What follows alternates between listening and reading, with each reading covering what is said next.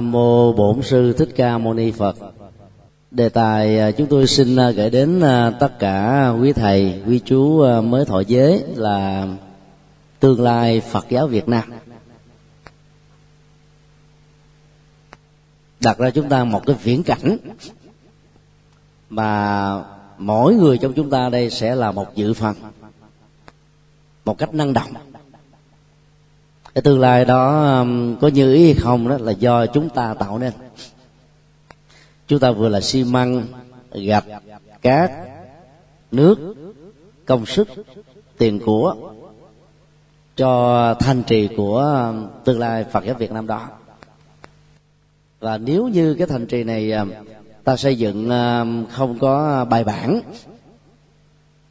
và không đóng góp một cách tích cực đó, thì độ bền tương đối của nó đó sẽ do chúng ta hoàn toàn chịu trách nhiệm. Dĩ nhiên khi đề cập đến cái tương lai của phật giáo việt nam với ờ, các vị mới thọ giới có lẽ là hơi quá sớm. Nhưng không đến nỗi lắm. Vì uh, thời gian tới 10 năm 20 năm tất cả chúng ta buộc phải có một phần đóng góp rất lớn. Bằng không đó, thì đất nước Việt Nam khó có thể trở thành là cái nơi mà đạo Phật Việt Nam có thể vừa đồng hành, vừa dấn thân năng động để phụng sự. Đem ánh sáng à, từ bi trí tuệ gieo trồng khắp mọi nơi trên mảnh đất nước này. Đề cập đến cái tương lai của Phật giáo Việt Nam đó thì à, chúng tôi à, phát tạo ra bốn góc độ. Mà mỗi người trong chúng ta đó cần phải đồng hành trên nó. Đồng hành một cách à, toàn diện cả bốn phương diện. Trước nhất đó là đạo phật giới đức. Thứ hai là đạo phật bát chánh đạo. Thứ ba là đạo phật cho giới trẻ và thứ tư là đạo phật nhập thế. Theo chúng tôi nếu ta xây dựng gặp, xi măng cát nước công sức và tổng thể công trình trên à, bốn nền tảng mà chúng tôi gọi là đạo phật đó, vừa nêu đó, thì cái tương lai của phật giáo việt nam rất là huy hoàng. Khái niệm về à, đạo phật giới đức không phải là một khái niệm mới. Mặc dầu à, cái từ ngữ chúng ta sử dụng đó nó có vẻ à, hơi mới thôi. Và tất cả chỉ là một cái um, sửa lại từ vựng mà trong ngôn ngữ truyền thống đó, Đức Phật đã sử dụng một cách rất là có chiều sâu. Nhưng rất tiếc khi uh, dịch ra chữ Hán mà người Việt Nam bị ảnh hưởng như là một phần của văn hóa ngôn ngữ nó trở nên à, từ đó là xa lạ tức là dế. Sila trong uh, tiếng Bali Sanskrit có nghĩa là các điều khoản đạo đức. Trong khi Vinaya ta thường dịch là luật đó thì đó là hệ thống luật. Cho một cái tổng thể lớn hơn.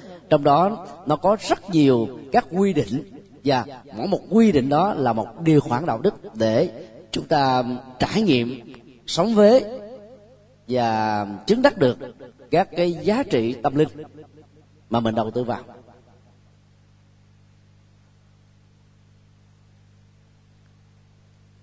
Có thể nói như là một niềm hãnh diện lớn khi ta biết được rằng đạo phật việt nam là một đạo phật giới đích nếu ta so với à, phật giáo tây tạng và phật giáo nhật bản, vốn là hai hình thái rất đặc biệt của phật giáo đại thừa mà phần lớn thế giới biết đến. Đạo phật uh, nhật bản nổi tiếng qua những ứng dụng về văn hóa và học thuật. Và đã làm cho mọi thành phần dân chúng biết đến đạo Phật thông qua các lĩnh vực ngành nghề của mình. Trong khi đó, đạo Phật Tây Tạng vốn được xem như là một đạo Phật huyền bí với một truyền thống tái sinh và duy trì được cái truyền thống này do đó nó là một cái hấp lực rất lớn đối với thế giới phương tây. Cả hai nền đạo phật nhật bản và tây tạng ngày nay ít khi đặt trên nền tảng của giới đức lắm. Có thể nói um, trên 85% tăng sĩ Phật giáo Nhật Bản ngày nay là các vị mục sư tức là lập gia đình ba phần tư của Phật giáo Tây Tạng cũng lập gia đình. Và đây đó, các truyền thống Phật giáo vốn ảnh hưởng trên hai nền tảng Phật giáo vừa nêu, cũng có cùng cái à, phong cách sống giống nhau. Trong khi đó, đạo Phật Việt Nam mình à, giữ được cái truyền thống giới đức đó so với các hình thái Phật giáo bạn đó, vẫn là đặc biệt hơn rất là nhiều và đại giới đàn viên ngộ, nơi hội tụ 877 giới tử, sa di và tỳ khưu, đã đang và sẽ trải nghiệm cho đời sống giới đức này. Từ ngay cổng chùa vào đến giới trường mà sau lưng chúng tôi, tức là trước mặt quý vị khái niệm đó được viết rất là lớn. Để nhắc chúng ta rằng đây là nơi gieo trồng hạt giống đạo đức cho tất cả chúng ta. Và nó sẽ tiếp tục là nơi chúng ta nhớ về sống với và đạt được những giá trị tâm linh của nó. Có mười mấy biểu ngữ ca ngợi về đề sống giáo đức thanh cao. Rất hay với hình thức là thơ lục bát. Trong kinh uh, di giáo trước khi ờ, trút hơi thở cuối cùng tại vườn ta la sông thọ, thì điều ngài căn dặn tất cả các vị đệ tử có mặt lúc bây giờ không gì khác hơn là một đạo phật, đạo đức. Và ngài dạy chúng ta những hình ảnh để liên tưởng và sống với nó. Để sống với đức như là kẻ nghèo gặp được châu báu, người khác gặp được nước, kẻ đói gặp được thực phẩm. Kẻ đang lạnh có được áo ấm để mặc. Và do vậy đó, cái nhu cầu đó nó làm cho con người trở nên hạnh phúc rất là nhiều lần so với những gì đang thiếu thốn trước đó.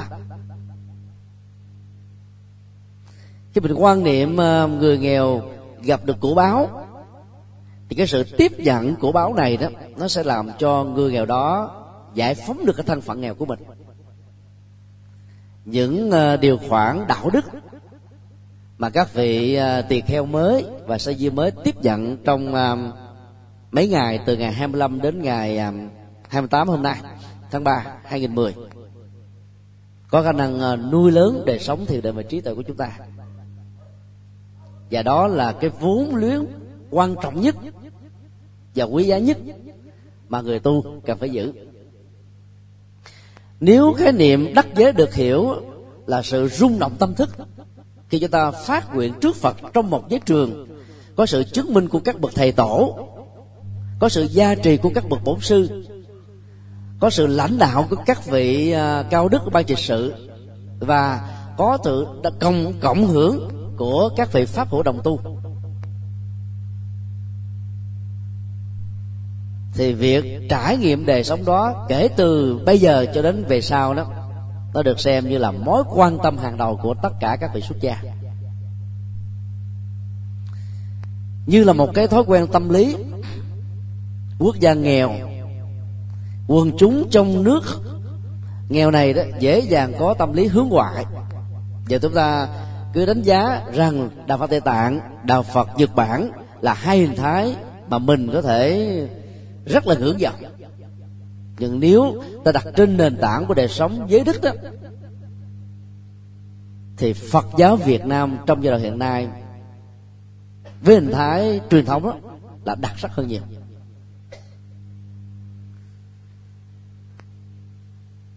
Ở đây chúng ta không bận tâm đến việc à, các lý do tại sao mà hai quốc gia này có hình thái mới và đôi lúc đó, đi ngược lại với cái truyền thống mà đức phật đã dạy. Và ngài quan tâm đến độ trong à, bài kinh di chúc điều ngài nói đầu tiên tức là cân nhắc tất cả các vị xuất gia phải lấy giới luật làm thầy. Như vậy là đến với phật pháp mà có được đời sống đạo đức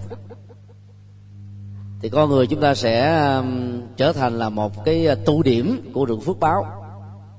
Trong cái tương quan xã hội, đối với những người phát tâm cúng dường, bằng cách là cắt xén cái phần chia của mình cho sự lớn mạnh về tâm đức và tuệ đức của những người xuất gia chân chính. Cho nên là trân quý những điều đó, ta cố gắng là đi trọn cuộc đời. Đắc được giới đó, không phải là chuyện khó lắm nhưng mà giữ được giới một cách lâu dài là một thách đố lớn hơn. Con đường của đời sống giới đức được uh, dân gian Việt Nam sánh ví như là uh, trứng cá bông xoài.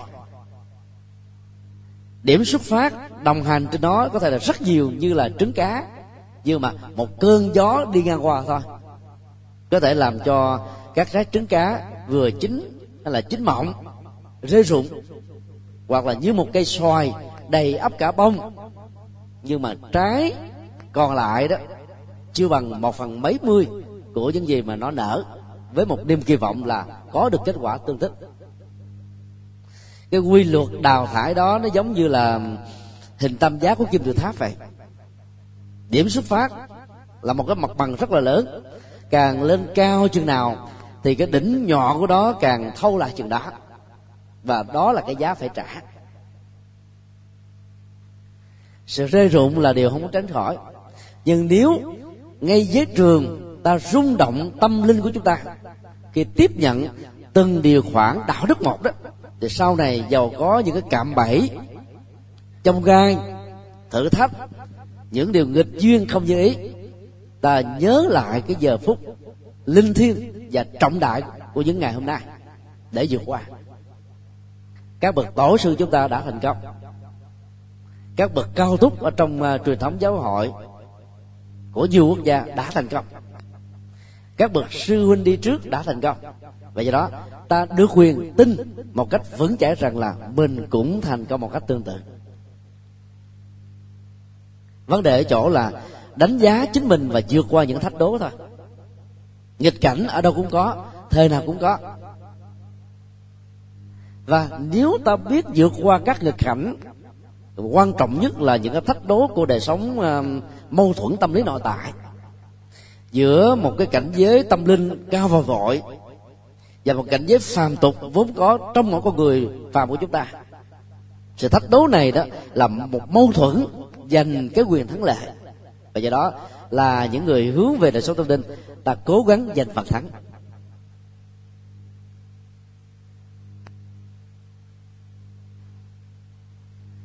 Do đó phải ngưỡng vọng về đời sống đạo đức. Và xem nó như là phương châm trên con đường hành đạo. Chúng ta mới bền bỉ. Tại sao ta phải làm thế? Có thể các chú sa di còn nhỏ khi tiếp xúc với uh, chúng bạn đồng lứa tuổi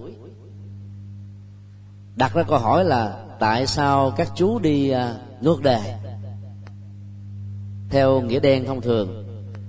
Nữ lớn lên á, thì phải lập gia đình thông qua việc lấy chồng.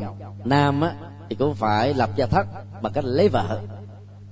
Hoa trái của tình yêu làm cho họ có những đứa con. Và đó được xem là hạnh phúc và mái ấm gia đình. Còn người xuất gia đó là đi ngược chiều tức là ngược đời và người ta có thể lý luận thêm rằng là à, cái quy luật về à, đời sống à, tính dục đó, nó trở thành như là một cái à, cái thói quen trong sinh tử. Và ai đi ngược lại với điều ấy đó được xem là người bất bình thường. Và cũng có thể đây đó, ta nghe rằng là việc sống với cái đời sống của người tại gia, nó không có gì là tội lỗi. Và nếu không hiểu được chiều sâu, thì cũng có thể một số người xuất gia không giữ được nó và trở thành là người thế tục sau vài ba năm tiếp nhận được giấy pháp lý giải um, giới đức như là một cái viên minh châu. Từ góc độ của kinh tạng uh, truyền thống đó người ta thấy um, nó có lý do tại sao đức phật đề cao nó như là yếu tố không thể nào không đạt được. À, bởi vì con đường tâm linh tu chứng đó, bước khởi đầu của nó là ly sinh hỷ lạc. Tức là trạng thái an lạc hạnh phúc sâu lắng bên trong trên nền tảng của sự chuyển hóa các năng lượng tính dục. Nhưng mà gọi đủ đó ly dục sinh hỷ lạc. Nhưng mà vì tế nhị cho nên bản dịch bỏ đi cái chữ dục mà chỉ dùng chữ ly, tức là động từ thôi. Từ bỏ, xa lìa, hay là hiểu theo nghĩa tâm lý học Phật giáo, đó là sự chuyển hóa. Và đối tượng được chúng ta quan tâm ở đây, đó là năng lượng tính dục. Cái mà đối với người tại gia, chính là mấu chốt của sanh tử và luân hồi. Nó là tư trường của ba cõi, nó là lực hút của tái sinh, và nó là bản năng, hầu như là của các loài động vật còn có người đấy, nhờ giáo dục, nhờ à, học tập, nhờ truyền thông. Chúng ta biết à, thể hiện nó đúng nơi, đúng chỗ, đúng người, đúng quy định của luật pháp đối với người tại gia. Và đức phật thấy rất rõ, để một người phàm trở nên là phi phàm thì yếu tố đầu tiên và không có một sự lựa chọn khác, đó là chuyển hóa năng lượng tính dục thành năng lượng từ bi và tự giác nó khác hoàn toàn với cái sự ức chế đè nén ém đó. Vì ém đó uh, sau một thời gian cái sức chịu đựng hết rồi thì mỗi một cái cạm bẫy cám dỗ hay là cái cái uh, nghịch duyên nho nhỏ cũng có thể làm cho chúng ta bỏ cuộc nữa chừng.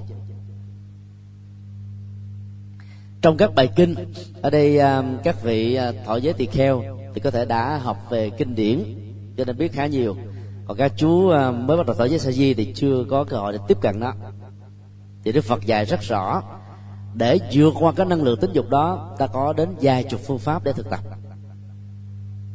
Ba phương pháp quan trọng nhất được xem là phổ quát và có kết quả khá tích cực. Đó là không chấp nhất tướng chung và tướng riêng. Khi các giác quan tiếp xúc với thế giới trần cảnh, mắt thấy màu sắc và hình thái. Tai nghe âm thanh, mũi ngửi, các mùi, lưỡi nếm các vị, thân xúc chạm, các đối vật. Và ý thức tưởng tượng, hình dung, ký ức, liên tưởng, tổng hợp, đội suy quy nạp, diễn dịch và hàng loạt các hình thái, tư duy, các của ý thức. Và Đức Phật đưa ra cái tiêu chí để chúng ta vượt qua là không nắm giữ tướng chung. Đó được xem là không chấp trước vào cái đặc tính của chủng loại. Ví dụ như à, là con người, thì đặc tính chung là gì? Hai chân, hai tay, rồi đầu mình và lục phủ của ta. Nam đó thì các tóc ngắn, vai u, thịt bắp. Nữ thì để tóc dài. Tướng đi, yểu lả, nhẹ nhàng, tha thước và à, thể hiện cho cái à, sự mi mỏng đối lập và hỗ trợ bổ sung với giới tính nam đó là tướng chung khi mình nắm vào cái tướng chung đó thì ta bắt đầu nảy sinh một ý niệm phân biệt giới tính nam và nữ. Và ý niệm về giới tính là một hấp lực như là một cái bản năng và thói quen trong sinh lý luân hồi. Cho nên trong kinh tăng chỉ đức phật nói không có hấp lực nào mạnh cho bằng. Hình thái, dáng đi, âm thanh, và cách ứng xử của người nữ đối với người nam, và của người nam đối với người nữ. Do đó um, ứng xử trên nền tảng của thế giới dị nguyên giới tính nam và nữ đó sẽ làm cho chúng ta um, gọi là bị dướng dính về chấp mắt theo hình thức này hay hình thức khác vì đó ta không chấp vào tướng chung như vậy ta đánh giá con người khác giới phái như thế nào. Thì theo cái ngữ cảnh này ta chỉ cần hiểu đơn giản đó là một con người mà không cần phải quan tâm con người đó là người nữ hay là người nam. Bởi vì khi mình thấy khác giới phái là sự thúc nó trỗi dậy cho nên tập quan niệm chỉ đơn thuần là con người để ý niệm về giới tính đó, trở thành là một cái nét mơ và dần dần mất hút. Từ đó ta sẽ vượt qua được cái sự thôi thúc như là một bản năng của năng lượng tính dục trong sanh tử. Vượt qua được cái sự thực tập này là không khó lắm, nếu chúng ta quyết tâm. Nhưng mà vượt qua được cái tướng riêng là cực kỳ khó. Mặc dầu ai cũng có hai mắt, nhưng mà mỗi người có một kiểu. Mắt, tai, mũi, lưỡi, thân, làn da, vóc dáng, hình thù, màu sắc mỗi người một kiểu. Và để ý đến cái tướng riêng đến chừng nào thì sự dướng dính vào cái đối tượng đó, nó sẽ gia tăng chừng ấy. Ví dụ như tướng riêng của con mắt, có người phát biểu thế này, đẹp là ở con mắt nhìn. Tức là con mắt nó có tiêu chí thẩm mỹ của nó. Trên nền tảng của cái cộng nghiệp và biệt nghiệp mà người đó sinh ra như một thực thể văn hóa cho nên đánh giá về cái tiêu chí là khác nhau với những người khác với nền văn hóa này. Do đó sự chấp trước về cái tướng riêng giữa um, người khác giới với nhau nó cũng có những cái um, ranh giới rất là khác biệt ở từng con người một vậy Đức Phật dạy chúng ta là đừng để ý chú tâm. Ví dụ như uh, người nam để tới người nữ đây là mắt bồ câu sống mũi dọc dừa rồi uh, mái tóc uh, à, thức tha điệu bộ à, khả dễ thương, giọng nói khả ái, vân vân. Thế là để ý đến, là để dính dướng liền. Cho nên đức phật dạy là đừng có để cho tâm mình bị dướng vào các tướng riêng đó. Cho nên là cái phương pháp đầu tiên để chuyển hóa năng lực tính dục. Phương pháp thứ hai đức phật dạy đó là quán tình thân.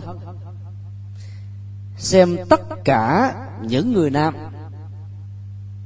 đều là cha của mình, ít nhất là một đời trong quá khứ tất cả những người nữ đều là mẹ của mình, ít nhất là một đời đã qua. Và trên cơ sở đó, ta tiếp tục quán chiếu. Lớn như cha mẹ. Trên bốn chục tuổi trở lên như là ông bà. Ngang hàng như là anh chị. Nhỏ hơn như là em út. Nhỏ hơn 20 tuổi trở lên như là con và cháu của mình. Và do vậy, cái quan niệm quán về tình thân về máu mũ ruột thịt mặc dầu mình và những người khác với chúng ta không có hình quan hệ đó sẽ giúp cho chúng ta vượt qua được các ý niệm muốn hưởng thụ về. Đó là cái nghệ thuật để à, chúng ta dần dà, tiếp xúc với mà không hề khởi lên bất cứ một ý niệm dầu chỉ là một manh mún nhỏ thôi. Cho nên ta sẽ dần dà vượt qua được. Về quan niệm tình thân sẽ gắn kết với ý niệm về đời sống đạo đức. Và nó um, rất là kỵ cái tính cách loạn luân. Xã hội lên án các hình thái loạn luân. Luật pháp lên án các hình thái loạn luân. Mà khi mình quán tưởng người khác giáo phái à, là cha mẹ, là anh chị, là um, bà con, thì cái ý niệm về tình yêu và cái cái ranh giới vượt ra khỏi đó là tính dục đó, bắt đầu được xóa bỏ đi. Vì đó ta không còn bị lãng quẩn ở trong cái ý niệm đó nữa. Từ tập như thế sẽ giúp cho chúng ta đạt được sự thành công. Phương pháp thứ ba, Đức Phật dạy hạnh phúc đó, thì có nhiều cấp độ. Cái cấp độ của tính dục đó, nó là cái nỗi đam mê lớn nhất của người phàm kẻ tục. Nói chung là người tại gia. Nhưng mà nếu so sánh với cái hạnh phúc mà ta đạt được từ đời sống đạo đức và cao hơn một cấp nữa là thiên định. Và lớn nhất nó là tội giác. Thì nó chẳng sánh bằng một mãi mai. Sự khác biệt đó là trời và vực ánh sáng và ban đêm. Cho nên uh, chuyển hóa tức là nhịn các cái khoái lạc ở mức độ tâm thường để cho nó có được cái khoái lạc ở mức độ cao thượng hơn. Sẽ làm chúng ta không có cảm giác tiếc nuối được. Đầu tư với những thách tố, với những cái giá thật là đắt để sau này ta có được cái thành quả thật là xứng đáng. Hay giống như là đầu tư trong các cái lĩnh vực kinh doanh. Cái quan trọng là làm sao phải có lãi thật là nhiều. Và lãi đó tỷ lệ thuận với cái phương pháp chúng ta đầu tư. Thì việc tu trên con đường giải thoát đối với người xuất gia đó cũng vậy. Đó là một sự đầu tư về tâm linh cho nên từ bỏ cha mẹ, người thân thương, thậm chí là công ăn, nghề nghiệp, vị thế xã hội mình đang có, để trở thành một người tu, mà nếu ta bị dướng vào cái này đó, thì nó trở thành là một sự lỗ lại rất là lớn. Do đó, phải thấy được hai cái cấp độ của đời sống hạnh phúc, một bên là thế tục và một bên của đời sống tâm linh cao thượng, thì chúng ta sẽ có thể vượt qua được nếu ta bị đang dướng dính vào như là một thách đố hay là những cảm bẫy như là một sự gian bắt hay là những cái um, áp lực như là những cái nghịch cảnh diễn ra. Và rồi khi thấy được giá trị tâm linh là cao hơn chúng ta sẽ thành công mà không cần phải ức chế đè nén vì độ dài của ức chế đè nén nó sẽ chẳng quá được một năm.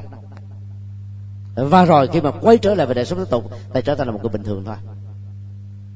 Cho nên à, thấy được cái đời sống ờ, dưới đất đó như là viên minh châu. Giá trị rất là quý. Người xuất gia cần phải trở về truyền thống những gì mà đức phật đã dạy. Để sau một thời gian tu tập, đúng phương pháp, ta có được những cái giá trị tâm linh. Đó là cái sự thành công lớn nhất mà giới trường nhắc nhở chúng ta và là cái nơi đào luyện chúng ta. Ngày xưa các tổ còn đề cao bằng cách xem là giới trường bằng với tuyển phật trường tức là nơi tuyển các vị phật tương lai. Bởi vì không có một vị phật nào mà không thành tựu con đường tâm linh ở mức độ cao nhất bằng sự khởi đi trên con đường đạo đức thanh cao hay đó là cái khác biệt cực kỳ to lớn giữa đạo phật và tất cả các tôn giáo còn lại. Các tôn giáo chúng ta có thể chia làm à, à ba nhóm chính tôn giáo nhất thần, tức là xem có một vị thượng đế, tối cao. Tôn giáo đa thần, ngoài thượng đế còn có các thần linh trưởng quản các chức nghiệp ngành nghề. Cả hai loại tôn giáo này đều cho phép các tu sĩ theo tôn giáo đó, gọi là có đời sống thế tục, như là những người tại gia. Bởi vì các vị sáng lập ra các tôn giáo đó không hề cấm. Cấm hay chăng là do giáo hội trong các giai đoạn lịch sử thấy là cần thiết à, để cho người tu theo các tôn giáo đó không phải bận tâm quá nhiều về đời sống vợ con để đầu tư công việc phụng sự đó. Và thứ hai, nó còn là cái khoản chi rất lớn từ phía giáo hội cho gia đình của những người này. Nếu họ có hôn thú, chứ còn bản thân tôn giáo đó là không hề cấm. Ba là tôn giáo sa môn, tức là những người à, thoát ly khỏi những cái định chế và muốn trở thành là những người gọi là an vui thông dong tự tại không ràng buộc. Thì hầu như đó là cái yêu cầu của đời sống mà chuyển hóa năng lực tính dục nó không phải là một sự à, à, mặc định để trở thành một bậc thánh. Mà có tùy theo người ta thấy rằng là ôi tôi không có nhu cầu. Ta không hướng về nó chứ nó không phải là là một cái điều kiện là không nên dướng dính vào. Trong cái đó đức phật thấy rất rõ người xuất gia theo đạo phật là để trở thành thánh. Và do vậy thông qua con đường thánh đó, đây mới chính là con đường tâm linh đích thực. Đó là cái điểm mà rất đặc biệt của đạo phật mà các tôn giáo khác không có. Trong khi đó, như chúng tôi nói khi nãy, đạo phật nhật bản và đạo phật tây tạng đã không còn giữ được cái truyền thống tâm linh đặc biệt này. Cho nên việt nam hiện nay vẫn là một trong rất ít các quốc gia đạt được và giữ được cái truyền thống đó do đó các giới trường như thế này chính là một cái điểm hội tụ để chúng ta hướng về cố gắng phấn đấu làm sao giữ từ ngày hôm nay cho đến là à, nhắm mắt lìa đời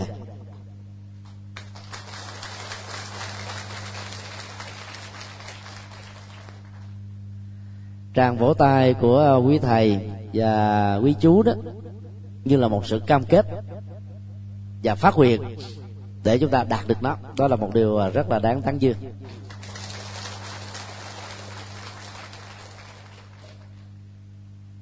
Hình thái đạo phật thứ hai chúng tôi tạm gọi là đạo phật bát chánh đạo. Nghe có vẻ rất là lạ.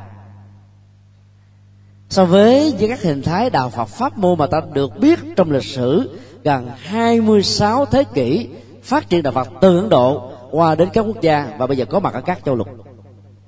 Đó là pháp môn thiền pháp môn tịnh pháp môn mật pháp môn pháp hoa pháp môn uh, hoa nghiêm pháp môn tam luận và nhiều pháp môn khác.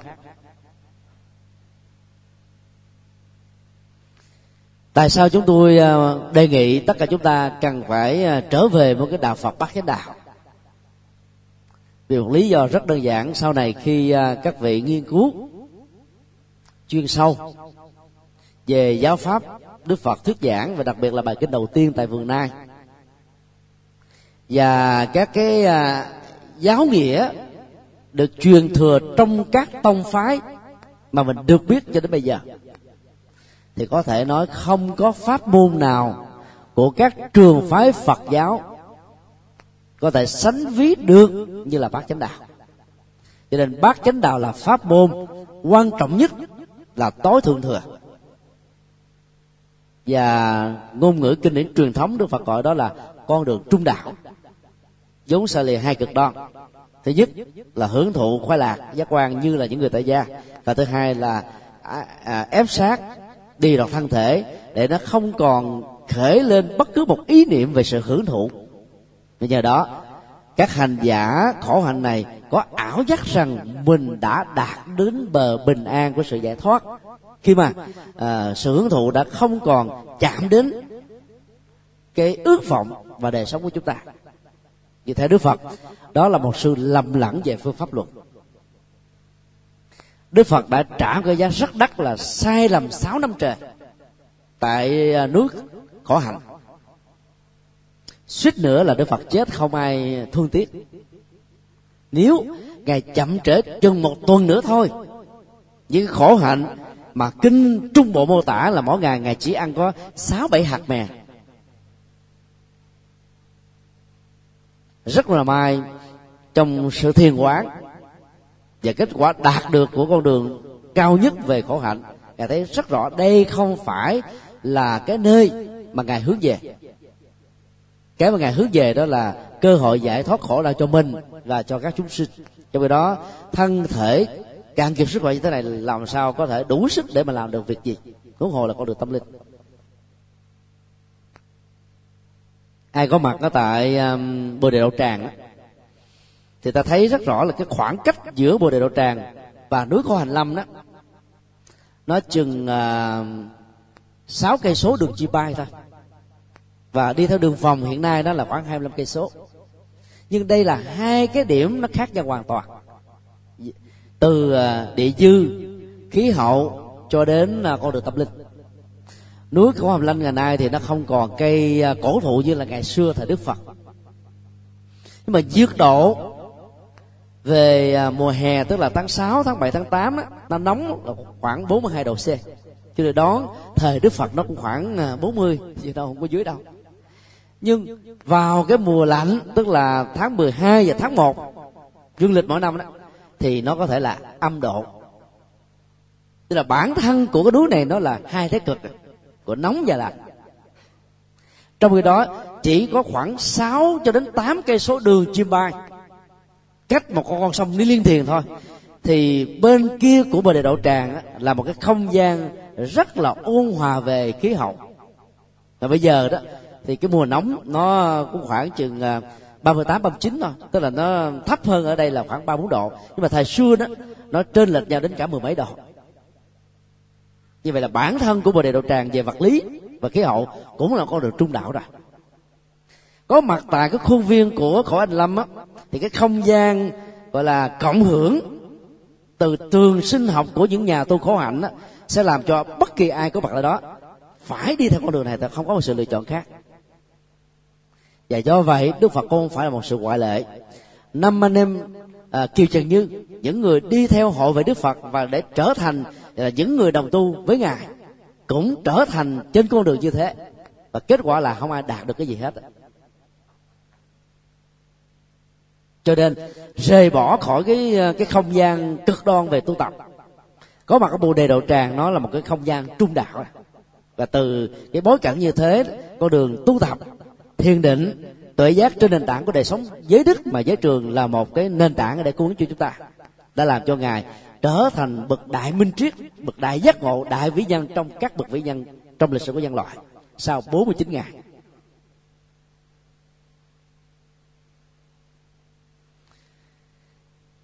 kinh điển Bali mô tả bảy tuần lễ đầu ngài à, hưởng lạc giải thoát và chiêm nghiệm lại con đường bát chánh đạo lý nhân duyên học thuyết về um, tầng cấp xã hội không thể chấp nhận được. Suốt cả 49 ngày như thế sau đó ngài mới công bố chân lý. Ở góc độ này ta học được những bài học đó là tính cẩn trọng của đức phật đó là trải nghiệm tự thân mình trước. Là bởi vì một cái con đường sai đó nó có thể dẫn đến cái hậu quả cho biết bao nhiêu thế hệ. Cho nên ngài không liều lĩnh gọi là tự mình và số những người khác đi con đường quá độ mà mình không biết tương lai nó đi về đâu. Ở đây đó, Đức Phật đã thấy rất rõ con đường quá độ sai của ngài là sáu năm khổ hạnh rồi và 49 ngày thiền định để tìm ra bát chánh đạo đó đó là một cái nền minh triết mới. Và chắc chắn không có một sai sót nào hết. Sau 49 ngày chiêm nghiệm ngài mới công bố nó. Và từ đó đi đến uh, Varanasi là 250 cây số. Đức Phật là người dạy chúng ta đi bằng um, tư thế chánh niệm. Và dĩ nhiên là mỗi bước đi chánh niệm đó nó rất là chậm và do vậy chúng tôi đoán rằng là một ngày Đức Phật đi tối đa là 15 cây số thôi. 250 cây số đường đi như thế, ngài phải mất đến cả mười mấy ngày. Chỉ để giảng bài kinh tứ diệu đế thôi. Thì ta có thể suy luận và biết rõ tầm quan trọng của bài kinh này là dường nào. Nội dung của bài kinh đó thì tất cả chúng ta đều biết hết rồi. Phát thảo bản chất cuộc đời thành hai vế với một là bế tắc. Với các hình thái khổ đau, bất mãn, không hài lòng, những cái sự thay đổi, quậy muốn, những nỗ lực mà không được thành tựu, vân vân. Và tất cả những thứ đó không phải là do thượng đế tạo ra như là trừng phạt, giống như các tôn giáo khác đã lý giải, để đe dọa, hăm dọa, làm cho người ta sợ mà phải tin theo một cách mù quáng. Và đức phật dạy chúng ta là không được đào tẩu khỏi nó không được trốn tránh nó. Không được cường điệu hóa nó. Không được phớt lờ nó. Mà phải thấy nó như là một hiện thực. Giống như chúng ta thấy các cái vân tay trong lòng bàn tay của mình. Và đây là cái phương pháp tiếp cận y học trong tâm linh. Chỉ với khi nào chúng ta mạnh dạng với một bản lĩnh, nhìn thẳng vào các bế tắc mình đang có, ta mới truy ra được cái gốc rễ của đó. Do mình, do hoàn cảnh, do tính điều kiện, do người, hay là cái cộng hưởng của những thứ này vì lúc đó ta mới giải quyết được nó. Hạnh phúc vốn đối là với khổ đau mà đỉnh cao nhất của hạnh phúc là niết bàn. Đức phật nói là một hiện thực và nó còn quý, nó hiện hữu, cũng không thua kém gì cái sự hiện hữu của các hình thái khổ đau. Cho nên sẽ là một sai đầm rất lớn nếu ta cắt đứt ba vế còn lại của chân lý được đức phật khám phá và tuyên bố mà chỉ giữ cái vế chân lý, đầu đó là chân lý về khổ đau. Và do vậy ta có thể lâm lẫn khi cho rằng đức phật là người gọi là tô đen thực tại. Tố cáo quá nhiều cái nỗi khổ đau, làm cho con người gọi là bi quan, yếm thế, chán trường, thất vọng, tiêu vọng, vân vân. Và đức phật nói, để có được an vui, hạnh phúc mà đỉnh cao nhất là niết bàn, ta không phải đi bằng cầu nguyện, văn sinh, số mệnh ăn bài, ngẫu nhiên tự nhiên mà phải có con đường với tám trình tự mà cần phải trải qua. Đó là bát chánh đạo. Tại sao chúng tôi đề, đề cao một đạo phật bát chánh đạo? Tại vì nó là khám phá lớn nhất của đức phật lịch sử. Và bất kỳ một pháp môn nào nếu quý thầy quý chú chịu khó đầu tư phân tích đối chiếu so sánh thì ta thấy không có một pháp môn nào vượt ra ngoài bát chánh đạo. Và từ điểm này ta có thể khẳng định, pháp môn nào giàu của ai, quảng cáo đó như thế nào đi nữa. Nhưng nếu không ứng hợp với bát chánh đạo thì pháp môn đó phải của đạo phật. Hoặc tính giá trị của nó được cương điệu hóa như là nhất thời thành phật, nhất thời thành thánh, vân vân.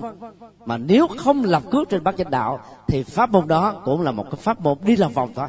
Chứ không phải giải quyết được dứt điểm các vấn đề khổ đau bát chánh đạo không phải chỉ giải quyết vấn đề khổ đau của nhân sinh trên con đường rũ bỏ cái phàm tình để trở thành thánh trí, mà nó có thể áp dụng được cho mọi lĩnh vực kinh tế, chính trị, văn hóa, xã hội, giáo dục và các hình thái trong cuộc đời. Bất cứ vấn đề nào, nếu ta phân tích mổ xẻ, bế tắc như là một thực tại, nguyên nhân như là một sự tìm kiếm niết bàn, tức là như là một cái niềm hạnh phúc vượt ra khỏi cái bế tắc. Và con đường để giải quyết đó, thì không có vấn nạn nào mà ta không giải quyết được, từ vấn nạn toàn cầu, cho đến vấn nạn quốc gia, cho đến vấn nạn cộng đồng, gia đình và cá nhân của chúng ta. Do đó à, khám phá về bát chánh đạo là một khám phá sâu sắc nhất. Bây giờ ta thử so sánh à, ba, tông phái chính của phật giáo trên toàn cầu hiện nay, thì ta thấy nó là một phần rất nhỏ của bát chánh đạo đó thứ nhất là tịnh độ tông.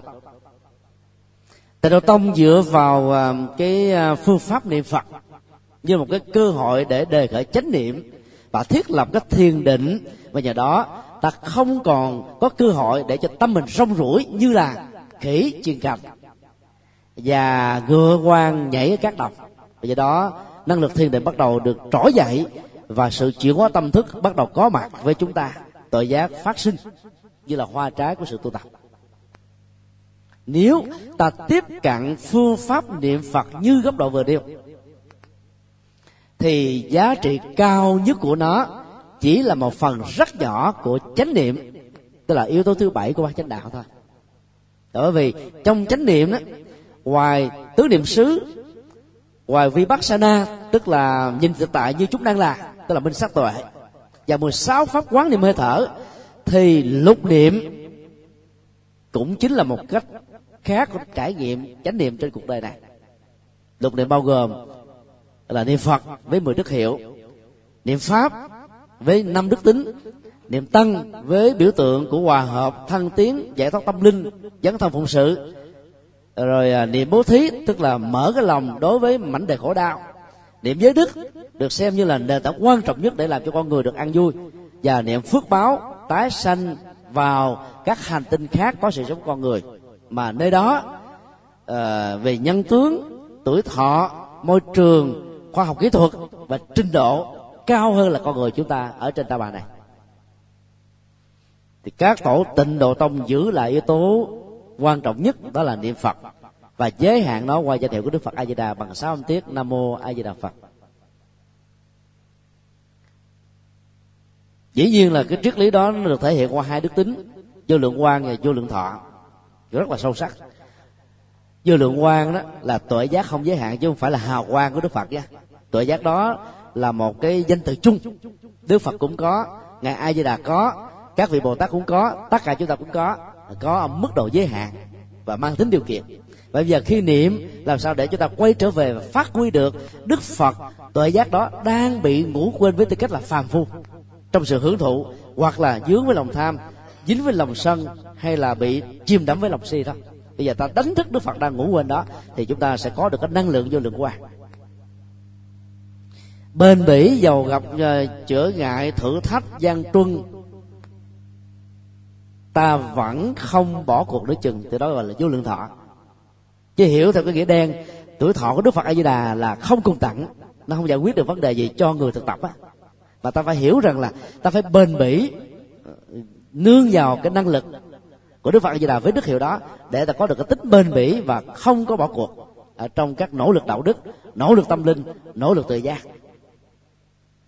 Thì sự thực tập đó chỉ giúp chúng ta có được chánh niệm thôi. Hết. Thiền dù là của tổ sư thiền hay là thiền uh, như lai thì như lai tức là thiền tứ niệm xứ tức là lấy uh, thân làm đối tượng cắt lớp. Quán chiếu để vượt qua, không chấp nó, không lấy cái tôi của thân này làm hệ quy chiếu trong các tương quan xã hội để chúng ta không quan trọng quá chính mình, mà cũng không quá, gọi là tầm thường quá chính mình. Để giờ đó chúng ta thực tập và đạt được sự giác ngộ. Các lớp dòng cảm xúc để cho tâm mình không chạy theo cái à, thủy triều của à, hạnh phúc và khổ đau. Các lớp cái tâm để chúng ta không chạy theo thế giới nhị nguyên của ý thức các lớp à, đối tượng ý niệm trong tâm để ta không chạy theo những gì thuộc về quá khứ không lao theo những gì thuộc về tương lai mà không có nền tảng chánh niệm ở hiện tại. Thì bốn sự cắt lớp này giúp cho chúng ta nhìn thế giới hiện thực như chúng đang là mà kinh tương ưng gọi là thấy nghe ngửi biết chỉ đơn thuần là sự thấy sự nghe sự ngửi sự biết. Ý niệm chấp trước để dẫn đến tham ái đã được cắt. Ý niệm chấp trước dẫn đến uh, sân hận thông qua sự loại trừ những gì chúng ta không thích. Được kết thúc. Ý niệm gọi là vô minh lẫn chừng, chần chừ, do dự, thiếu dứt khoát, được kết thúc. Và do đó, hành giả vượt lên trên ba cái nguồn tâm lý tiêu cực nhất, đó là tham sân si. Nhờ đó tội giác được phát sinh.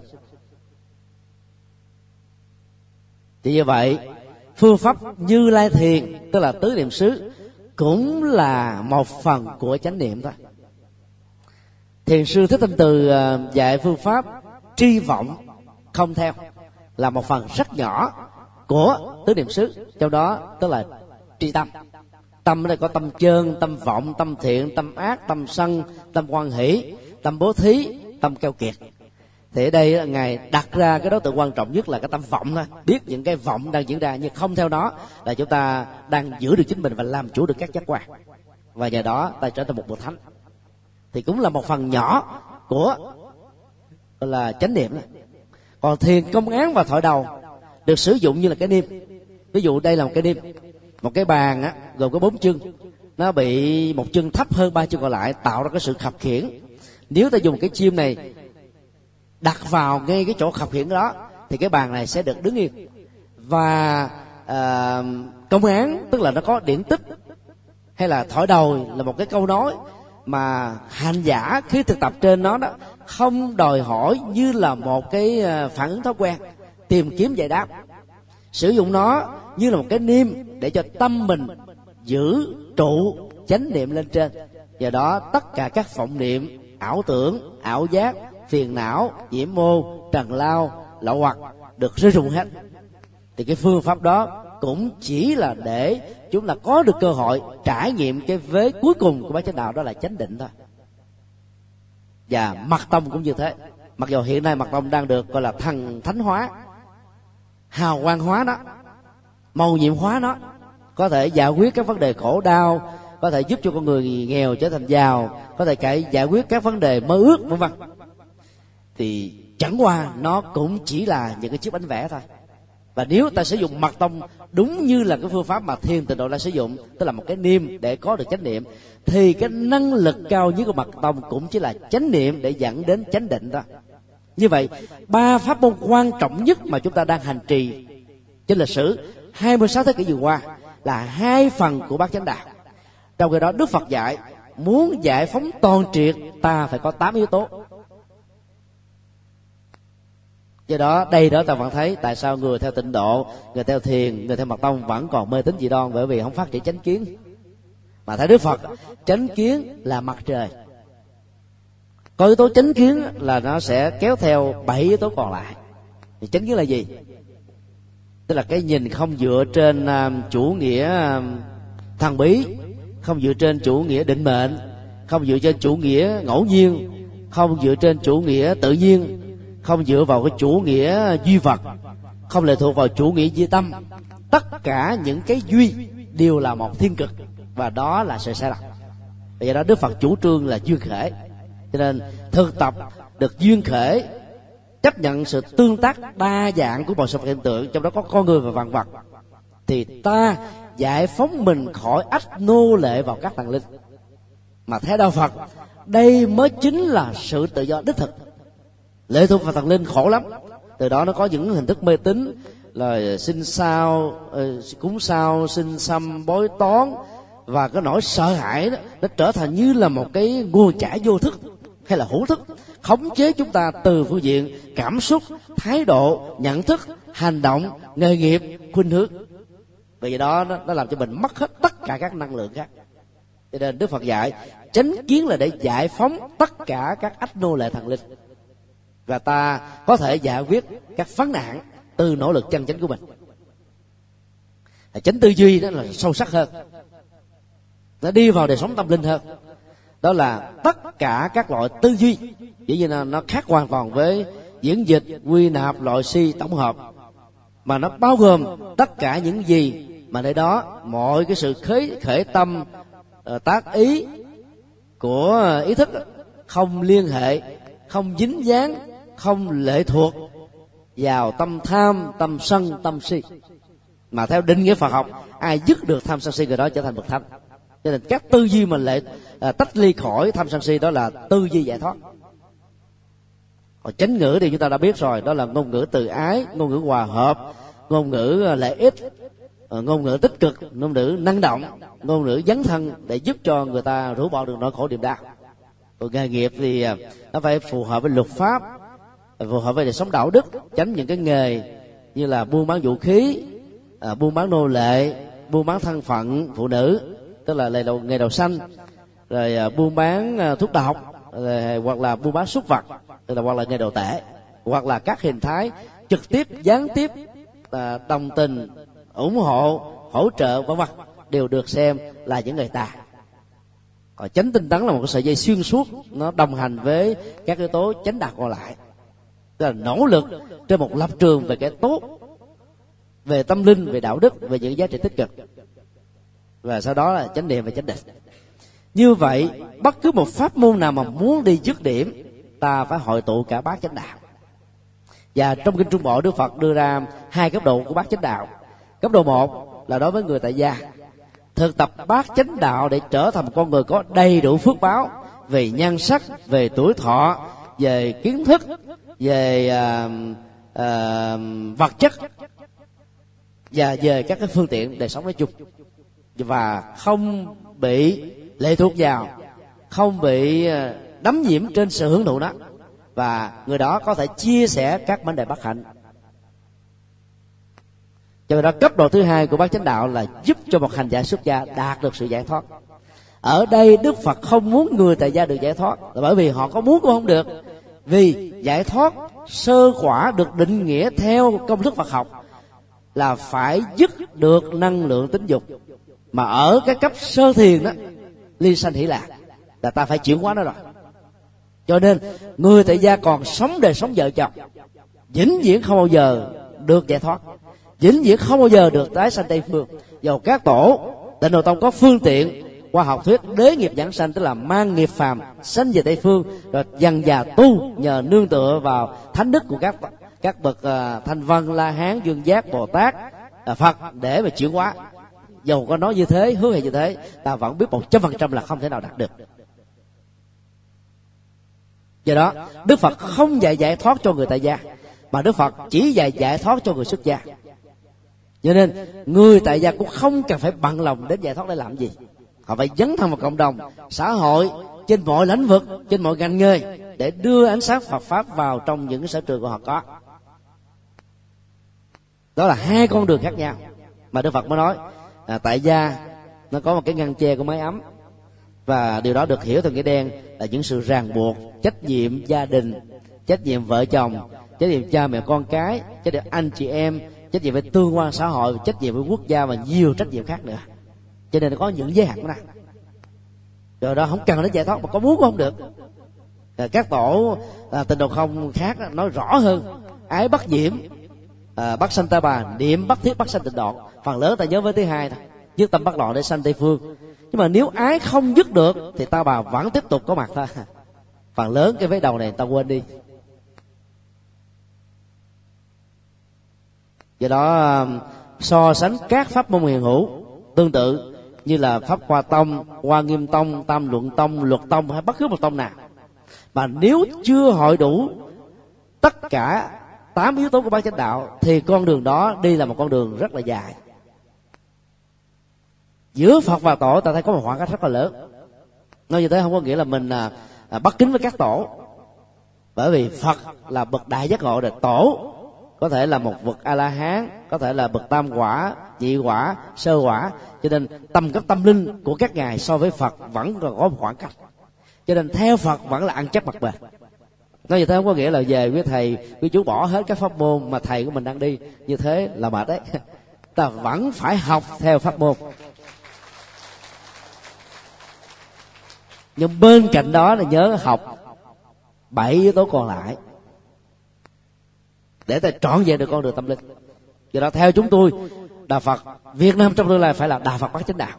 Và đây cũng là cái điều mà tại sao giáo hội trong hiến chương của mình không có quy định à, giáo hội và cái việt nam là đi trên mặt tông đi trên thiền tông hay đi trên tịnh độ tông. Đó là cái lý do à, rất là tế nhị mà cũng rất là hay. Bởi vì giáo hội chúng ta ngầm chỉ là đi trên đường bát chánh đạo đó là một đạo phật chung nhất. Thứ ba chúng tôi muốn nói đó là đạo phật à, cho tuổi trẻ. Tất cả quý thầy mới thọ giới các chú sa di mới thọ giới đều là những người trẻ. Dĩ nhiên cũng có những vị à, xuất gia ở tuổi trung niên hay là lão niên đó là số ít thôi. Ta trở về với cái thời đại mà đức phật dựng lên tăng đoàn và truyền bá bánh xe chánh pháp trong vòng 6 tháng đầu thôi đầu tiên là độ năm của trần như.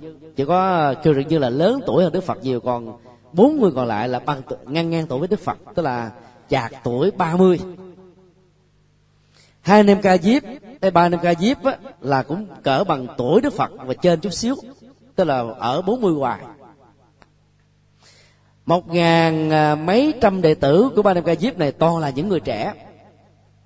Gia xá và 59 đại thương gia vốn là những triệu phú tỷ phú thời đó được đức phật độ tại sa nát cũng đều là các vị trẻ. Một ngàn hai trăm năm mươi thì kheo đầu toàn là trẻ mấy chục tuổi thanh xuân thôi. Và đức phật tin tưởng họ giao cho một trọng trách là mỗi người không nên đi trùng hướng đeo ánh sáng phật pháp gieo rất khắp mọi nơi mọi chốt và chỉ trong vòng 6 tháng đầu thôi đạo phật đã có mặt gần như hết cả miền bắc này, của ấn độ. Đó là một đạo phật rất trẻ các kinh đó, khi các tổ biên tập dùng thói quen con số biểu tượng, chỉ cho số nhiều một ngàn hai trăm năm mươi tỳ kheo. Cái đó là là là nói tượng trưng thôi, chứ còn 6 tháng đầu đã có chừng đó rồi. Dài ba năm sau, đức phật có đến vài chục ngàn đệ tử xuất gia. Và cuối cuộc đời của ngài ngài có mấy trăm ngàn đệ tử xuất gia, chứ không phải là có một ngàn hai trăm năm mươi đâu. Và phần lớn họ là những người trẻ cả. Độ tầng bà sa la, thời điểm đó cũng là ngang bằng tuổi với đức phật thôi. Vua ba tư nặc cũng bằng tuổi với đức phật. Và nhiều vị quan chức của um, à, 16 quốc gia liên bang cộng hòa thời đức phật cũng đều là những người trẻ trung. Nhờ đó mà đạo phật phát triển rất nhanh. Bây giờ đó quý thầy quý chú phải nghĩ rất rõ rằng là ta đi tu á dĩ nhiên đầu tiên là cho cái lệ lạc của bản thân mình như là một sự đầu tư tâm linh và thứ hai đó, là ta lấy cái khoản lề tâm linh này để mà phụng sự cho cuộc đời. Thứ nhất là đền ơn, đáp nghĩa thầy tổ, người đã sanh mình ra trong chánh pháp. Và kế tiếp là ta đền ơn lại các bậc đàn là tính thí, hy sinh cắt xén cái bao tử của mình để cho chúng ta tu học an thân mà không phải bị bê tông quá cốt thép quá vật chất quá, tiền bạc quá trong đời sống kinh tế. Thị trường rất là căng thẳng như là giai đoạn hiện nay. Và phải dùng cái sức trẻ này để làm các phật sự. Và đối tượng chúng ta quan tâm theo chúng tôi vẫn phải là giới trẻ. Vì giới trẻ chiếm 3 phần tư dân số toàn cầu. Hiện nay đó, có một điều rất buồn là phật giáo đang thiên về giới già, bệnh, chết và tội. Do các nghi thức chúng ta đang hành trì trong tịnh độ tông, trong mật tông và trong thiền tông thì nó quá cao đi. Cho nên chỉ có những người mà đã qua những cái thăng trầm vinh nhục trong cuộc đời phần lớn là tuổi già rồi thì mới bắt đầu trải nghiệm được thế tinh giới. Rồi giới trẻ gần như vẫn chưa có cái cửa ngõ để bước vào. Hội nghị thượng đỉnh Phật giáo thế giới lần uh, thứ năm được diễn ra vào tháng 11 năm 2009. Phái đoàn Việt Nam đi tham dự. Thì tại lễ khai mạc đấy hòa thượng chủ tịch hội nghị thượng đỉnh kể lại cái kinh nghiệm mà hòa thượng đã gặp đức đại lạt ma vào cái hội nghị thượng đỉnh lần thứ nhất tại tokyo. Thì hai vị đã trao đổi với nhau một câu hỏi đặt ra là sự um, suy thoái của phật giáo trong thời cận hiện đại nó thuộc về trách nhiệm của các nhà lãnh đạo phật giáo. Ta phải mạnh dạn thừa nhận như thế để ta tìm những cách để phát huy đó. Phần lớn chúng ta không nghĩ đến các hình thái đóng góp cho giới trẻ phụng sự cho giới trẻ mà mơ, đang đang diễn ra với một hình thế là ai đến phật thì đến, ông đến này thôi. Phần lớn chúng ta khắp nơi trên hành tinh này, phật tử đi chùa, rồi sau đó họ không đi nữa, thầy duy trì cũng không hề biết. Bao nhiêu phật tử đi chùa, ta cũng không thống kê được. Ta không quan tâm. Ai đến thì tốt, không đến thì thôi. Như là mất quyền lợi. Ta không có chăm sóc họ. Ta không có cam kết cho sự phục vụ đối với họ như là các tôn giáo khác. Trong khi đó thời đức phật là khác hoàn toàn. Đức phật chăm sóc đức phật à, tổ chức. Đức phật có hệ thống luật hoàn chỉnh nhất trên hành tinh và cũng là sớm nhất trên hành tinh. Và có những à, cái khung hình phạt đối với những người không tuân thủ theo đời sống đạo đức đó để giữ cái quyền lợi và bảo đảm cái sự an toàn tâm linh cho các vị đồng tu còn lại. Một mô hình như thế, phải rõ ràng nó không phải là mô hình để cho ta ý thức về hay là hay là để cho ta tự ý thức về kỷ luật.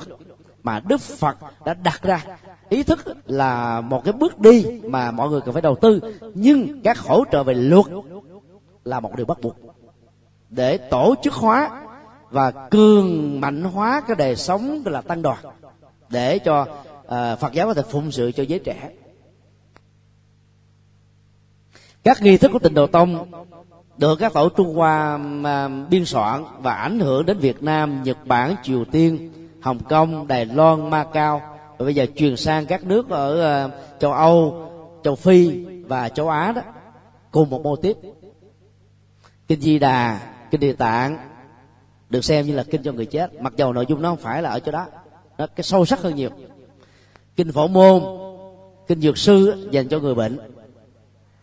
Kinh hồng danh sám hối hoặc là lưu hoàng sám từ bi tiểu sám dạng phật ngũ bách thiên vân vân được tượng trưng là cho người có tội.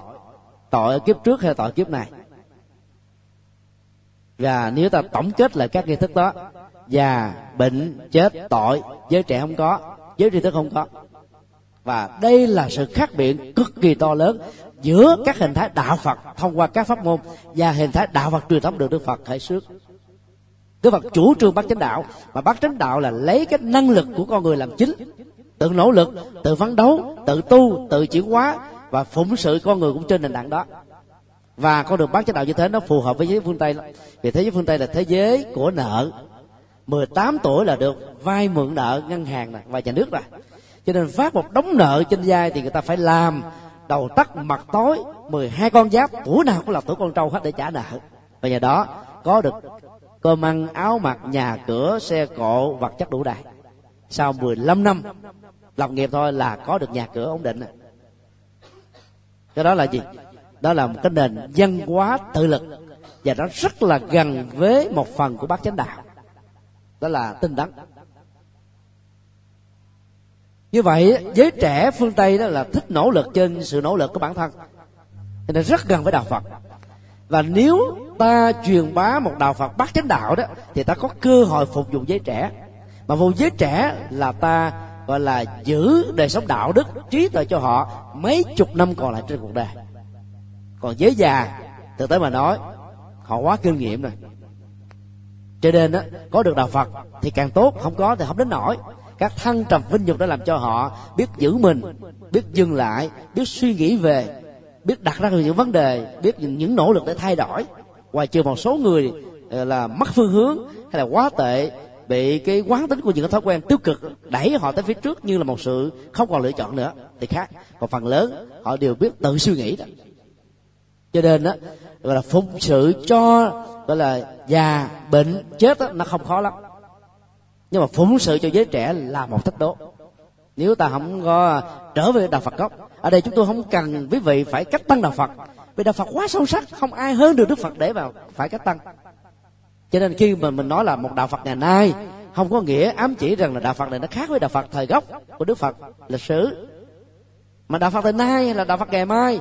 Đạo phật hiện đại quá đạo phật đi vào cuộc đời cũng là một đạo phật gốc thôi quay trở về nguồn thôi.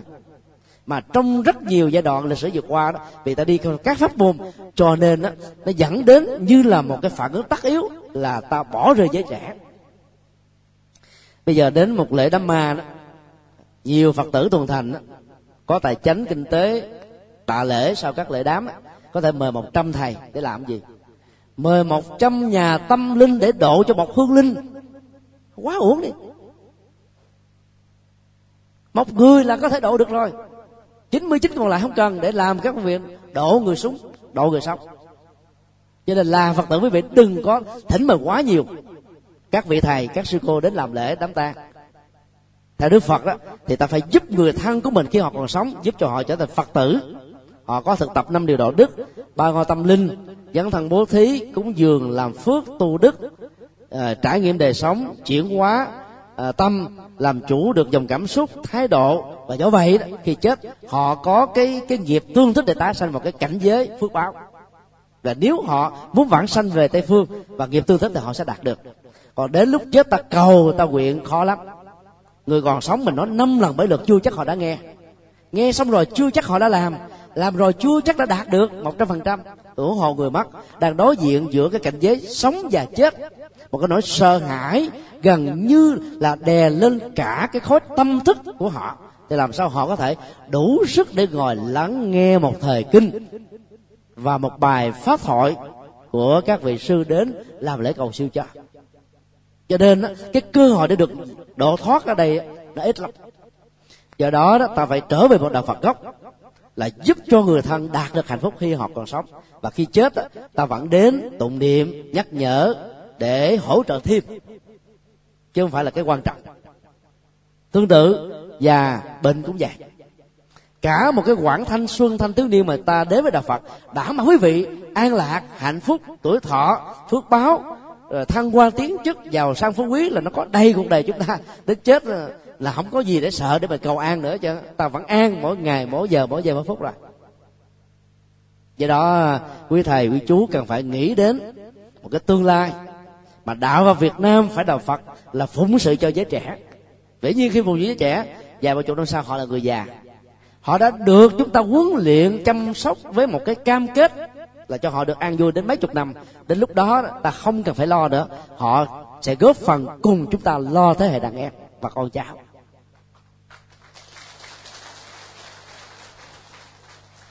Và cuối cùng chúng tôi muốn nói đến là một đạo phật nhập thế. Dĩ nhiên đạo phật giới trẻ là đạo phật nhập thế rồi. Đạo phật bắt chánh đạo là một đạo phật nhập thế rồi. Đạo phật giới đức là một đạo phật nhập thế rồi.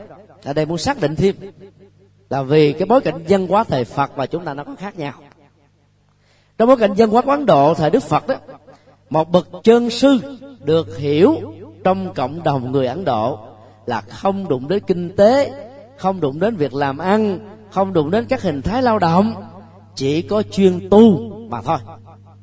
Và ai làm được điều đó thì được gọi là đại ẩn sĩ, tức là mâu ni mâu ni. Và cái khuynh hướng của bà là môn giáo, định nghĩa mâu ni là gì? Tức là người ít nói dẫn đến tình trạng là người không còn nói nữa. Người xa lánh cuộc đời ở nơi rừng sâu núi thẳm vân vân tức là mâu ni. Sau khi đức phật ờ, giác ngộ và thấy rõ cái con đường khổ hạnh không phải là giải pháp của con đường tâm linh mà ngài hướng về thì đức phật đã dùng một nghệ thuật chơi chữ rất là sâu sắc ở trong kinh uh, trung bộ. Dạ, và trường bộ. Đức phật nói như thế này có miệng mà không nói thì quả chứng đất tối đa đó là câm. Giả quả thứ yếu kế tiếp là á khẩu cho nên đức phật mới định nghĩa lại, tịnh khẩu theo ngài đó là nói chánh pháp, nói chân lý, nói đạo đức, nói tích cực, nói an vui, nói đoàn kết, nói từ ái, nói làm sao để cho người khổ đau rũ bỏ được cái phiêu muộn của mình. Cho nên, người tu theo đạo phật là phải nói cho không có im.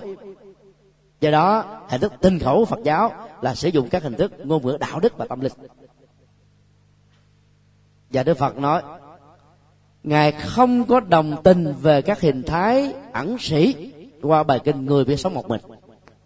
Vị tỳ kheo mang tên là thượng tọa. Tu à, biệt lập với chúng. Không có gần gũi ai, không chung thất với ai. Ở trong rừng thôi. Tiếp xúc à, với cỏ, cây, hoa, lá, trời, mây, non, nước và xem đó là cái niềm hạnh phúc. Thế gian làm cảnh, thái hư làm nhà.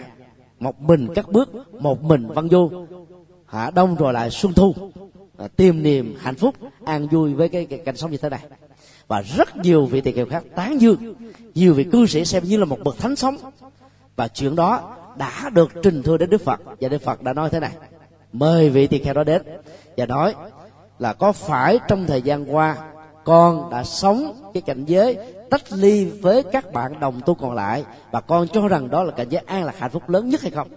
Vị tỳ kheo thường đo này trả lời bạch thế tôn quả thực như thế đức phật nói, thầy thật là lấy làm tiếc vì nó không phải là con đường mà thầy đã chỉ dạy. Và đức phật nói, người biết sống một mình theo ngài đó là không có ký ức về quá khứ, không có mộng tưởng về tương lai. Quá khứ đã qua rồi, tương lai là chưa đến. Chỉ có pháp hiện tại, chánh quán chính là đây, không động, không lung lay. Vì thế nên tu học, không một ai biết trước, thằng chết lúc, đến lúc nào. Vì thế, hãy tinh tấn chứng đắc ngay đời hiện tại này. Và đức phật mới à, phân tích tiếp tại sao ta không cứ kiết về quá khứ, vì quá khứ nó có hai khuynh hướng thôi. Toàn là khổ đau, và do đó nhớ về nó là một sự hâm nóng khổ đau, biến mình nặng nhân lần thứ hai. Hoặc toàn là hạnh phúc. Khi liên tưởng đến nó thì dòng tiếc đuối xuất hiện, và do vậy nó đốt cháy các năng lượng ở hiện tại. Do vậy chúng ta trở thành là cái người của đời xưa của kiếp trước chứ không phải là có người của hiện tại. Còn tương lai, mà nếu không thiết lập trên hiện tại đó, thì tương lai đó là tương lai ảo vọng, là chiếc bánh vẽ.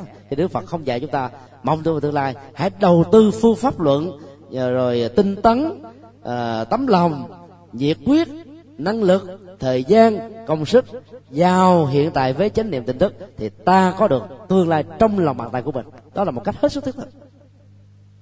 Mơ tưởng về một ngàn con gà con không quan trọng bằng làm cách nào để có được một quả trứng gà có trống và áp đúng phương pháp để sau vài ngày nó trở thành một con gà con đó là nhân quả của phật giáo.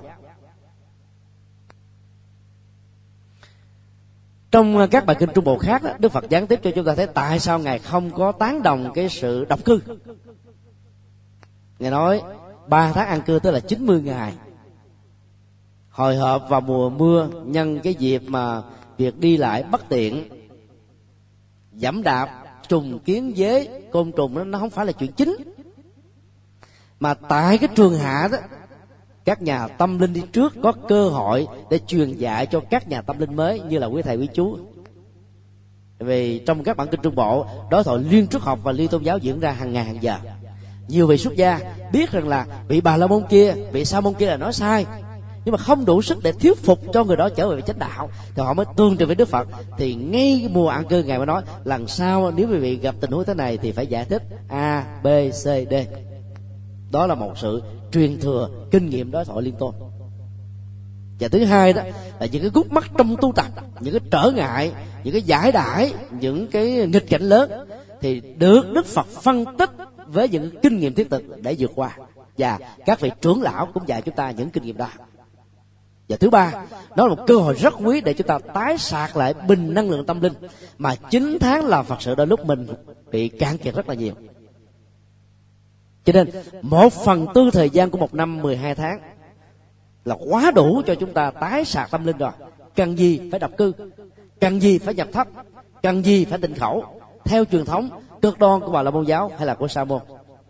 Và con được tâm linh của phật giáo từ đó được xem là con đường trung đạo, rất là thiết thực. Và đức phật về sau này chủ trương chánh niệm là chính. Trong các kinh trung bộ, trường bộ, tương ương, tăng chi và các bản kinh đại thừa, ngay cả đại bản niết bàn, thỉnh thoảng ta vẫn gặp những lúc đức phật dạy khích lệ chúng ta tu không vô biên xứ, thức vô biên xứ, vô dậu xứ, phi tự vi vương xứ và diệt thọ tướng định nhưng những bài kinh trọng tâm huyết trung bộ đức phật không dạy nữa. Từ đức phật dạy thiền nguyên thủy của ngài khám phá là tứ thiền thôi. Khi đạt được cái cõi tâm thanh tịnh rũ bỏ hết tất cả cái cái an lạc hạnh phúc do tu có điều kiện mà đạt được. Thành giả chuyển tâm về tam minh để đạt được tứ trí trở thành một bậc giác thọ giải thoát. Tam minh á, là lậu tận tức là rũ bỏ các phiền não rồi túc mệnh tức là rõ về nhân quả quá khứ bản thân từ đại cương đến chi tiết từ một kiếp cho đến nhiều kiếp. Và thiên nhãn là cái năng lực thấy rõ được nhân quả báo ứng của các loài chúng sinh trong tương lai. Như vậy tam minh là sự toàn triệt, mình và người, các chúng sinh, quá khứ, hiện tại và tương lai. Lậu tận là thuộc là hiện tại. Như vậy, giác ngộ không có gì là là quá khó hiểu. Tức là cái sự rũ bỏ mọi phiền muộn ở quá khứ, ở hiện tại và ở tương lai đối với mình, với người, như vậy là tu của phật giáo phải tu cho bản thân ta, mà tu cho chúng sinh nữa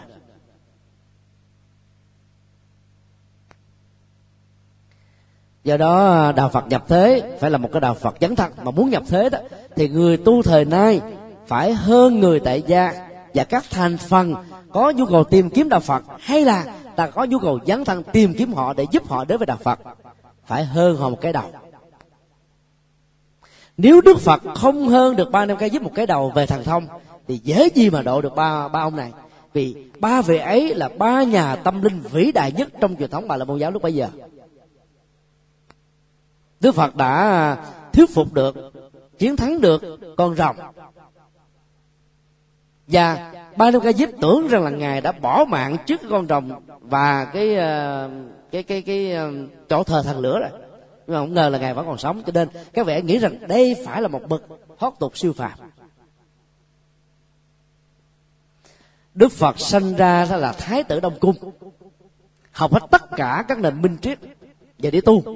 Từ bỏ cung hoàng điện ngọc, bỏ hết tất cả các lệ lạc cho bản thân mình. Cho nên ngài nói đó, người ấn độ mới nghe, chứ nếu mà ngài sanh ra ở máng cỏ thì chúa giêsu chắc chắn không có ai theo đâu ấn độ là một cái xã hội tập cấp. Cha chiều con nói cái tâm tưởng của họ là phân chia môn đăng hộ đối. Cao hơn họ đó họ mới nghe. Phần lớn các vị bồ tát đại thừa và mười vị đại đệ tử đều xuất thân từ giai cấp cao. Ngoài trừ ngài Ubali một vị khác đặc biệt thôi. Là giai cấp thấp là còn toàn bộ còn lại. Hoặc là bà la môn thuần chủng bảy đời về cha và mẹ hoặc là sắc đế lệ, dưới thức này hay dưới thức khác cho nên sau này khi mình đi tu đó, trở thành một nhà tâm linh đó thì tự thân cái giai cấp, gốc của người đó cũng đã làm cho quần chúng đã ngưỡng vọng rồi. Nhờ đó mà có lệ thế nói ta nghe hơn. Vua chúa mà theo ngài, các bà la môn cũng theo ngài. Ta nói cái này là thiết thực. Còn nếu ta nói từ niềm tin á vì ngài là tuệ giác và phước đức, rồi à, lòng từ bi, toàn vẹn. Cho nên là từ mọi giai cấp đều quy ngưỡng về ngài hết. Ta nói từ niềm tin thôi, còn thực tế là khác hoàn toàn hiện nay tại ấn độ thì ta không có các bậc trí thức về phật giáo, như là thời xưa. Đại học năng đào vào thế kỷ thứ năm là nơi đào tạo giới trí thức đầu tiên trên thế giới. Nó là trường đại học đầu tiên của nhân loại. Các bậc bồ tát đại thừa đều đến đây học. Ngày long thọ, ngày vô trước, thế thân, trần na, pháp xứng, quyệt xứng và hầu như là 28 tổ ờ, thiền của ấn độ. Đều xuất thân từ đạo đăng lăng đà này hết cho nên khi mình giỏi về minh triết và giỏi về ngũ minh cái là ta đã hơn thiên hà một cái đầu rồi. Chắc chắn là khi quý vị học trung cấp phật học, quý vị ra ngoài, cái trình độ chúng ta phải ngang ngửa và hơn các cao đẳng và cử nhân. Còn tốt nghiệp cao đẳng là ta hơn các thạc sĩ. Tốt nghiệp thạc sĩ Phật học là ta hơn các tiến sĩ và hậu tiến sĩ. Nếu ta học để đến chúng đàng hoàng. Tại sao như thế? Bởi vì nền minh triết Phật giáo nó sâu sắc hơn tất cả các nền minh triết xưa của như lai đông và tây người ta không phải là mèo khen mèo già đuôi. Khi nghiên cứu rồi, chúng ta phải tự thừa nhận điều đó. Nhà bác học vĩ đại của thế kỷ 20 Einstein đã phát biểu, trong tương lai, nếu có một tôn giáo, tạm gọi là tôn giáo hoàng vũ, có thể đáp ứng được cái nhu cầu tâm linh, nhu cầu đạo đức và nhu cầu khoa học, thì chỉ nói và chỉ có vế đạo phật thôi. Là một người theo tinh lành giáo và anh giáo rõ ràng Einstein không phải phát biểu để lấy lòng đạo Phật, vì ông là một khoa học gia, không bị sức ép của ai, lấy lòng đạo Phật để làm gì? Ông đã nghiên cứu đạo Phật, đạo Do Thái, đạo Ấn Độ, đạo Khổng, đạo Lão, đạo thiên chúa, đạo tinh lành, đạo chánh thống và anh giáo của ông. Ông thấy rất rõ không có đạo nào có thể hơn được đạo phật, cho nên ông đã phát biểu một câu bất hữu. Và do vậy là những người tu học phật, ta được quyền hãnh diện về và cố gắng nhập thế bằng cách là ta phải giỏi hơn về đạo đức, giỏi hơn về tâm linh, giỏi hơn về tri thức đối với những người tại gia. Cho nên cái vai trò của một người tu học mới nó nó rất là khó. Cư sĩ phật tử bây giờ rất là có trình độ. Có rất nhiều phật tử, một ngày họ nghe ba, bốn bài giảng từ các vị hòa thượng khác nhau. Internet là một cái công nghệ phước báo mới của thời càng hiện đại, đã giúp cho họ không còn những rào cản để đến các cái giảng đường truyền thống như ngày xưa nữa họ có thể đến các giảng đường online, bất cứ lúc nào họ muốn 24 trên 24 họ nghe cũng một chủ đề, hết hòa thượng A, hòa thượng B, cao tăng A, cao tăng B, rồi đọc sách thì các bạn sớ giải. Rất là bài bản. Mà nếu ta không đến các trường Phật học để học Phật học đến nơi đến chốn, thì làm sao ta có thể đồ được họ? Dầu ta có giới đức trọn vẹn hơn họ đi nữa, cũng chưa chắc thuyết phục được. Hãy bắt chước các tổ ở Ấn Độ ngày xưa, để mới làm đạo Phật hưng định được còn nếu như mình mà thấp hơn thế gian là ta chắc chắn không độ được họ rồi. Mà từ bên trong cái tâm lý đó, người ta có những cái rào cản làm cho ta không đến với mình được. Vì thấy này kỹ sư, tiến sĩ, bác sĩ đến những vị nổi tiếng, giỏi hơn họ họ mới đến, chứ họ đâu đến các vị thầy bình dân đâu. Và các vị phật tử bình dân này đến các thầy bình dân. Không phải ta phân biệt đối xử, nhưng ta phải thấy rất rõ nhu cầu hiện đại này, nhập thế nên đòi hỏi đến kiến thức. Và ta phải tùy thuận với thế gian học ngoài đời, học ở trong đạo cả hai. Thì mới có thể đáp ứng được các nhu cầu mới. Nhưng một điều chúng ta phải nhớ là đừng biến cái học trở thành mục đích. Ai biến cái học trở thành mục đích là trở thành kẻ nô lệ của kiến thức. Mà trong cái đó, kiến thức là một cái bước đi rất sơ đẳng của phật học nó không phải là cái gì hết á. Tuệ giác là đỉnh cao nhất. Cho nên đừng lấy dân bằng học vị làm cái niềm hãnh diện.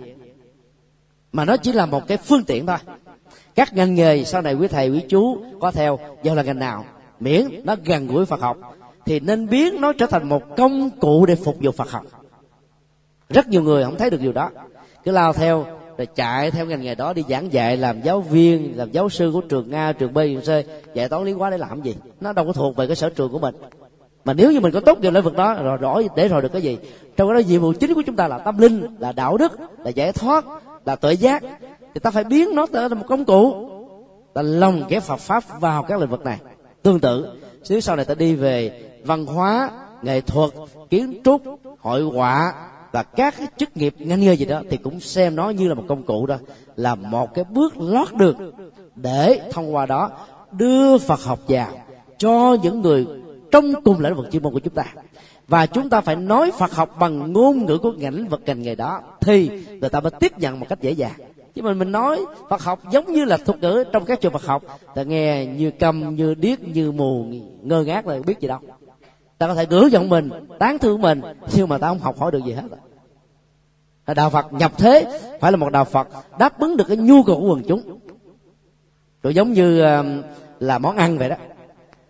Người nấu ăn có kinh nghiệm, không nên lấy khẩu vị của mình làm chính mà phải lấy cái khẩu vị của các thực khách thỏa mãn được khẩu vị của họ thì họ mới đến chứ.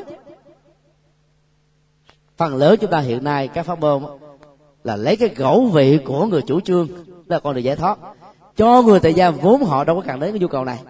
Cho nên cuối cùng rồi, tu thời gian, các giám đốc bỏ công an việc làm hết, trở thành nhà tâm linh, để làm gì?